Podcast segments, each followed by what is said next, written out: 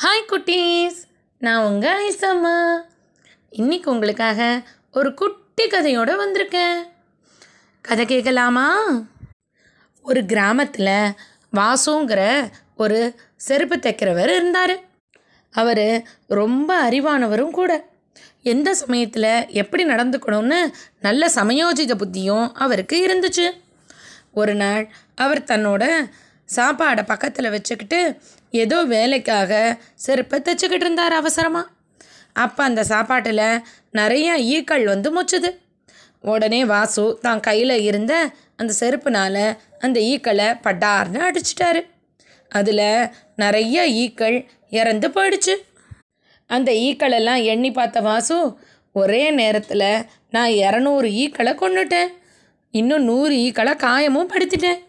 அதனால் நான் பெரிய வீரன்தான் அப்படின்னு மனசில் நினச்சிக்கிட்டு சிரிச்சுக்கிறாரு. அவர் இனிமே இந்த கிராமத்தில் இருக்கிறத விட நம்ம அரண்மனைக்கு போய் அரசர்கிட்ட கேட்டு ஏதாவது பெரிய வேலையும் அதுக்குண்டான செல்வமும் வே வாங்கி நல்லா வாழலான்னு முடிவு பண்ணி தன்னோட கிராமத்துலேருந்து அரண்மனை நோக்கி போகிறாரு போகிற வழியில் தன்னோட உடையை சிப்பாய்கள் போடுற உடை மாதிரி மாற்றிக்கிட்டு கையில் ஒரு பெரிய உடைவாளியும் எடுத்துக்கிட்டு அரசரை போய் சந்திக்கிறாரு. அரசர்கிட்ட நான் இந்த கிராமத்துலேருந்து வரேன். நான் ஒரு பெரிய வீரன் அப்படின்னு சொல்கிறாரு இதை கேட்ட அரசரும் என்னது? நீ பெரிய வீரனா? நீ இதுக்கு முன்னாடி என்னென்ன பண்ணியிருக்க சொல்லு அப்படின்னு கேட்குறாரு உடனே வாசுவும் நான் ஒரே நேரத்தில் இரநூறு பேரை கொன்று இருக்கேன் நூறு பேருக்கு மேலே காயமும் படுத்திருக்கேன். நான் எவ்வளோ பலசாலி தெரியுமா? அப்படின்னு சொல்கிறாரு இதை கேட்ட அரசருக்கு ரொம்ப குழப்பமாயிடுது.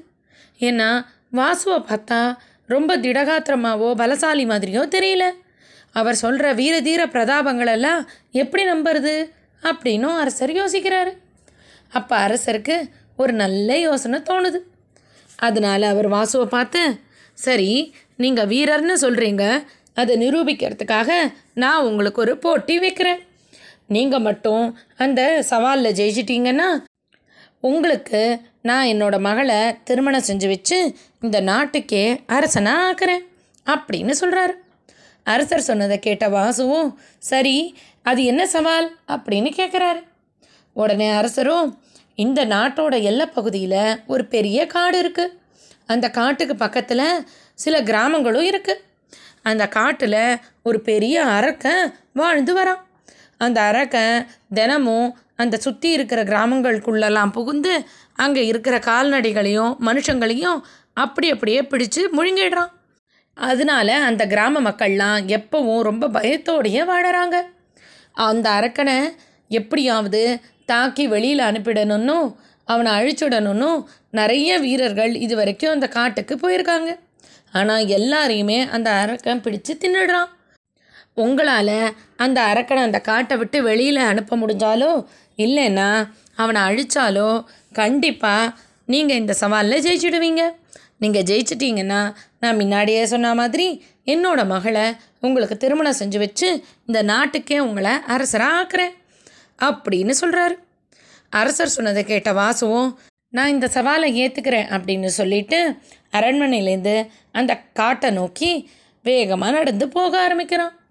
வழியில் அங்கே இருந்த கிராமத்தில் ஒரு பெரிய வெண்ணெய் கட்டியை வாங்கி அதை நல்ல உருண்டையாக கல் மாதிரி ஆக்கி காய வச்சு தன்னோட அங்கியில் இருந்த பைக்குள்ளே அதை போட்டுக்கிட்டு அந்த காட்டை நோக்கி போகிறான் அந்த காட்டுக்குள்ளே வந்து அந்த அரக்கன் எங்கே இருப்பான்? அப்படின்னு யோசிச்சுக்கிட்டு ஒரு மரத்து மேலே ஏறி நல்லா சௌகரியமாக உட்காந்துட்ருக்கான் அப்போது அந்த வாசுவோட பையில் இருந்த தானியங்களை பார்த்த ஒரு சின்ன குருவி வாசுக்கிட்ட வருது. உடனே வாசுவும் அந்த குருவியை எடுத்து தன்னோட சட்டையோட பைக்குள்ளே வச்சுக்கிறான். அந்த பைக்குள்ளே இருந்த தானியங்களை மெதுவாக அந்த குருவி ஒன்றொன்னா சாப்பிட்டுக்கிட்டு இருக்கு. அப்போது அந்த காடே அதிர்ற மாதிரி தொங்கு தொங்குன்னு நடந்துக்கிட்டு அந்த அரக்கை வாசு ஒளிஞ்சிட்டு இருந்த மரத்துக்கு பக்கத்தில் வந்து நிற்குது அப்படின்னு மோப்பம் பிடிச்சி பார்த்த அந்த அரக்கன் இங்கே நல்லா மனுஷ வாசனை அடிக்குதே. யார் இருக்கீங்க இங்கே உடனடியாக எனக்கு முன்னாடி வாங்க. அப்படின்னு சொல்லி சொத்தமாக கூப்பிடுது. வாசுவுக்கு அந்த அரக்கனுக்கு சரியான பார்வை இல்லை அப்படின்னு தெரியுது. ஏன்னா வாசு ஒளிஞ்சுக்கிட்டு இருந்த மரம் அந்த அரக்கனுக்கு எதிர்த்தாப்பில் தான் இருந்துச்சு. அதை தெரிஞ்சுக்கிட்ட வாசவும் சரி எப்படியாவது இந்த அரக்கனை ஜெயிச்சிடணும்னு முடிவு பண்ணி அந்த மரத்து மேலேருந்து அரக்கனுக்கு முன்னாடி தொப்புன்னு குதிச்சான். அரக்கனும் தனக்கு முன்னாடி தைரியமாக நிற்கிற மனுஷனை பார்த்து ஏய் யார் நீ? எதுக்காக என்னோட காட்டுக்கு வந்திருக்க?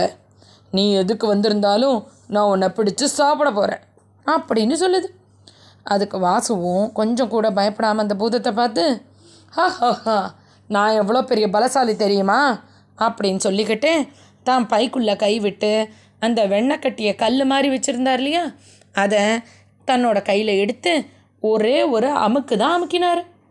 உடனே அந்த வெண்ணெய் கட்டி அப்படியே தூள் தூளாக மண் மாதிரி கீழே விழுந்துடுச்சு.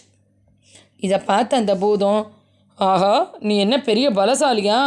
இப்போ நான் என்ன பண்ணுறேன் பார் அப்படின்னு சொல்லிட்டு கீழே இருந்து ஒரு கல்லை எடுத்து வானத்தை நோக்கி விட்டு எரிஞ்சுது. அந்த மேலே போன கல் அஞ்சு நிமிஷம் கழிச்சு தான் மறுபடியும் கீழே தரையில் வந்து விழுந்தது. இதை காமிச்ச அந்த பூதம் பாத்தியா? நான் அனுப்பின கல் மேலே போய் கீழே வர்றதுக்கே அஞ்சு நிமிஷம் ஆகுது. அந்த அளவுக்கு பலசாலி நான் தெரியுமா? அப்படின்னு கேட்டுச்சு. உடனே வாசுவும் இது என்ன பிரமாதம்? நான் ஒரு கல்லை தூக்கி வானத்தில் போட்டேன்னா அந்த கல் நம்ம பூமியை விட்டே வெளியில் போயிடும். மறுபடியும் கீழே வரவே வராது. பார்க்குறியா அப்படின்னு சொல்லிட்டு கீழே குனிஞ்சு கல்லை எடுக்கிற மாதிரி தன்னோட பையில் இருந்த அந்த சின்ன குருவியை எடுத்து வேகமாக மேலே தூக்கி போடுறாரு. அந்த குருவி காற்றுல பறந்து போயிடுது. ஆனால் அந்த முட்டாள் அறக்கணும் மேலே போன கல் கீழே வரும்னு நினச்சிக்கிட்டு ரொம்ப நேரமாக மேலே பார்த்துக்கிட்டே இருக்குது ஆனால் அது குருவிங்கிறதுனால மறுபடியும் வரவே இல்லை. அந்த அரக்கன் வாசு நல்ல பலசாலி தான் போல இருக்குது இவனை நம்ம தந்திரமாக தான் சாப்பிட முடியும்னு நினச்சிக்கிட்டு சரி சரி நீ வா என்னோட வீட்டுக்கு நான் உன்னை அழைச்சிக்கிட்டு போகிறேன் அப்படின்னு சொல்லி வாசுவை கூப்பிட்டுக்கிட்டு தன்னோட வீட்டை நோக்கி போகுது. அந்த வீடு காட்டுக்கு நடுப்புற ரொம்ப அழகாக இருக்குது அதை சுற்றி நல்ல அழகான நந்தவனமும் தோட்டமும் இருக்குது அந்த தோட்டம் ரொம்ப ரொம்ப நல்லா பராமரிக்கப்பட்டிருக்கு.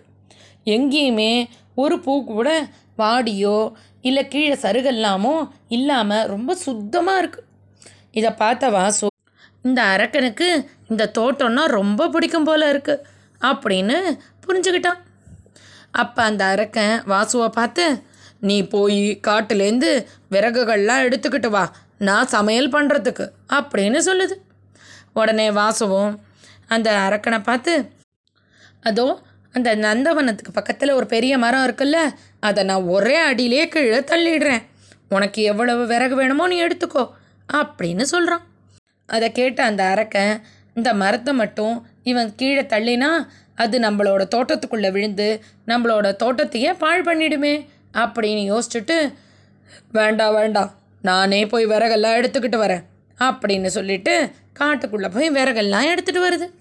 இப்போ வாசுவை பார்த்து நீ அங்கே பக்கத்தில் இருக்க கிணறுக்கு போய் சமையலுக்கு தேவையான தண்ணீரெல்லாம் எடுத்துகிட்டு வா அப்படின்னு சொல்லுது. வாசு உடனே அந்த அரக்கனை பார்த்து நீ எனக்கு நல்ல உறுதியான கயிறை மட்டும் கொடு. நான் அந்த கிணத்தையே கட்டி இங்கே இழுத்துட்டு வந்துடுறேன் அப்படின்னு சொல்கிறான் இதை கேட்ட அந்த அரக்கன் கிணறு மட்டும் இங்கே வந்ததுன்னா தன்னோட வீடெல்லாம் தண்ணிக்குள்ளே முழுகி போயிடுமே அப்படின்னு பயந்து வேண்டாம் வேண்டாம் அப்படின்னு சொல்லிட்டு தானே போய் சமையலுக்கு தேவையான தண்ணியை எடுத்துக்கிட்டு வருது. அந்த அரக்கன் சமையலறையில் உட்காந்து சமையல் செஞ்சுக்கிட்டு இருக்கிற போது வாசு அந்த அரக்கனோட வீடை முழுக்க நல்லா சுற்றி பார்க்குறான்.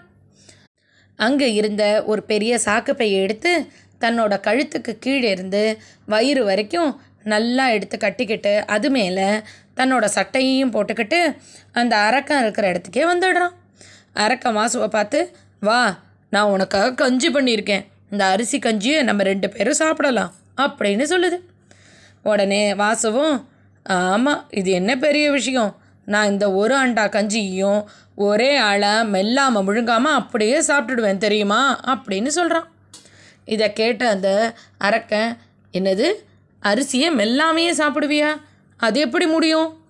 நீனு சும்மா போய் சொல்கிற அப்படின்னு சொல்லுது. உடனே வாசுவும் இல்லை இல்லை நான் பொய்யெல்லாம் சொல்லலை. நீனு இப்போ எனக்கு அந்த கஞ்சியை கொடு. நான் எப்படி அதை குடிக்கிறேன்னு மட்டும் பாரு அப்படின்னு சொல்கிறான் உடனே அந்த அரக்கன் நீனு அந்த கஞ்சியை மென்று தின்னுட்டேன்னா நான் உன் வயிற்றுக்குள்ளே போய் பார்க்க முடியும். நான் நம்ப மாட்டேன். அப்படின்னு சொல்லுது. உடனே வாசுவும் வேண்டாம் வேண்டாம். நீ என் வயிற்றுக்குள்ளே போய் பார்க்க வேண்டாம். நான் இந்த கஞ்சியை ஒரே மடக்கில் குடிச்சிட்டு என்னோட வயிற்றை கிழிச்சே காட்டுறேன். நீ பாரு. அப்படின்னு சொல்லிட்டு அந்த பூதத்துக்கு தெரியாமல் கொஞ்சம் இருட்டாக இருக்கிற இடத்துல உட்காந்துக்கிட்டு அந்த கஞ்சி கலையத்தை எடுத்து தான் வாய்க்கிட்ட கொண்டு போகிற மாதிரி கொண்டு போய் அந்த சாக்குக்குள்ளே அந்த கஞ்சியை முழுக்க ஊற்றி வச்சுடுறான். நான் சாப்பிட்டுட்டேன். பார்க்குறியா அப்படின்னு சொல்லிட்டு பக்கத்தில் இருந்த ஒரு கத்தியை எடுத்து தன்னோட சட்டையில் வயிற்று பகுதியை கிழித்து காட்டுறான். அங்கே அந்த சாக்கு பைக்குள்ளே இருந்த கஞ்சி அப்படியே அரிசியும் கஞ்சியுமா வெளியில் கொட்டுது. இதை பார்த்த அந்த அரக்கன் பயந்து போயிடுறான். இவன் உண்மையிலேயே பெரிய பலசாலி தான் போல இருக்குது ஒரு அண்டா கஞ்சியையும் மெல்லாமல் கூட குடிச்சிட்டானே அப்படின்னு தெரிஞ்சுக்கிட்ட அந்த பூதம் சரி சரி வா தூங்க போகலாம் அப்படின்னு வாசுவை அழைச்சிக்கிட்டு போய் ஒரு கட்டிலில் அவனை படுக்க சொல்லிட்டு அங்கே பக்கத்தில் இருந்த அடுத்த கட்டிலில் அந்த அரக்கம் படுத்து நல்லா கொரட்டை விட்டுட்டு தூங்க ஆரம்பிச்சிட்டான். அந்த அரக்கம் நல்லா தூங்கினதுக்கப்புறம் பொறுத்து எழுந்த வாசு நம்ம இங்கே தூங்குறது நம்மளுக்கு நல்லதில்லை. நம்ம எப்போவும் விழிப்போடு இருந்தால் தான் நம்ம இந்த அரக்கன்கிட்டேருந்து தப்பிக்கவும் முடியும் அப்படின்னு நினச்சிக்கிட்டு தோட்டத்துக்கு போய் ஒரு நல்ல பெரிய தர்பூஷணி பழத்தை எடுத்துக்கிட்டு வந்து தான் படுத்திருந்த இடத்துல அந்த பழத்தை வச்சுட்டு மீதி தலையணையெல்லாம் அடுக்கி போர்வையை எடுத்து அந்த தர்பூஷணி மேலே போத்திட்டு கட்டிலுக்கு அடியில் ஒளிஞ்சுக்கிட்டான். நல்ல நடு நிசி தாண்டினோடனே அந்த அரக்கன் எழுந்து பார்த்து தான் பக்கத்தில் இருந்த பெரிய இரும்பு தடியை எடுத்து வாசு தான் தூங்குறான்னு நினச்சிக்கிட்டு அந்த தர்பூசணியை நல்லா அடி அடின்னு அடிக்குது. அப்போ அந்த தர்பூசணி உடஞ்சி உள்ள செவப்பாக தெரியுது.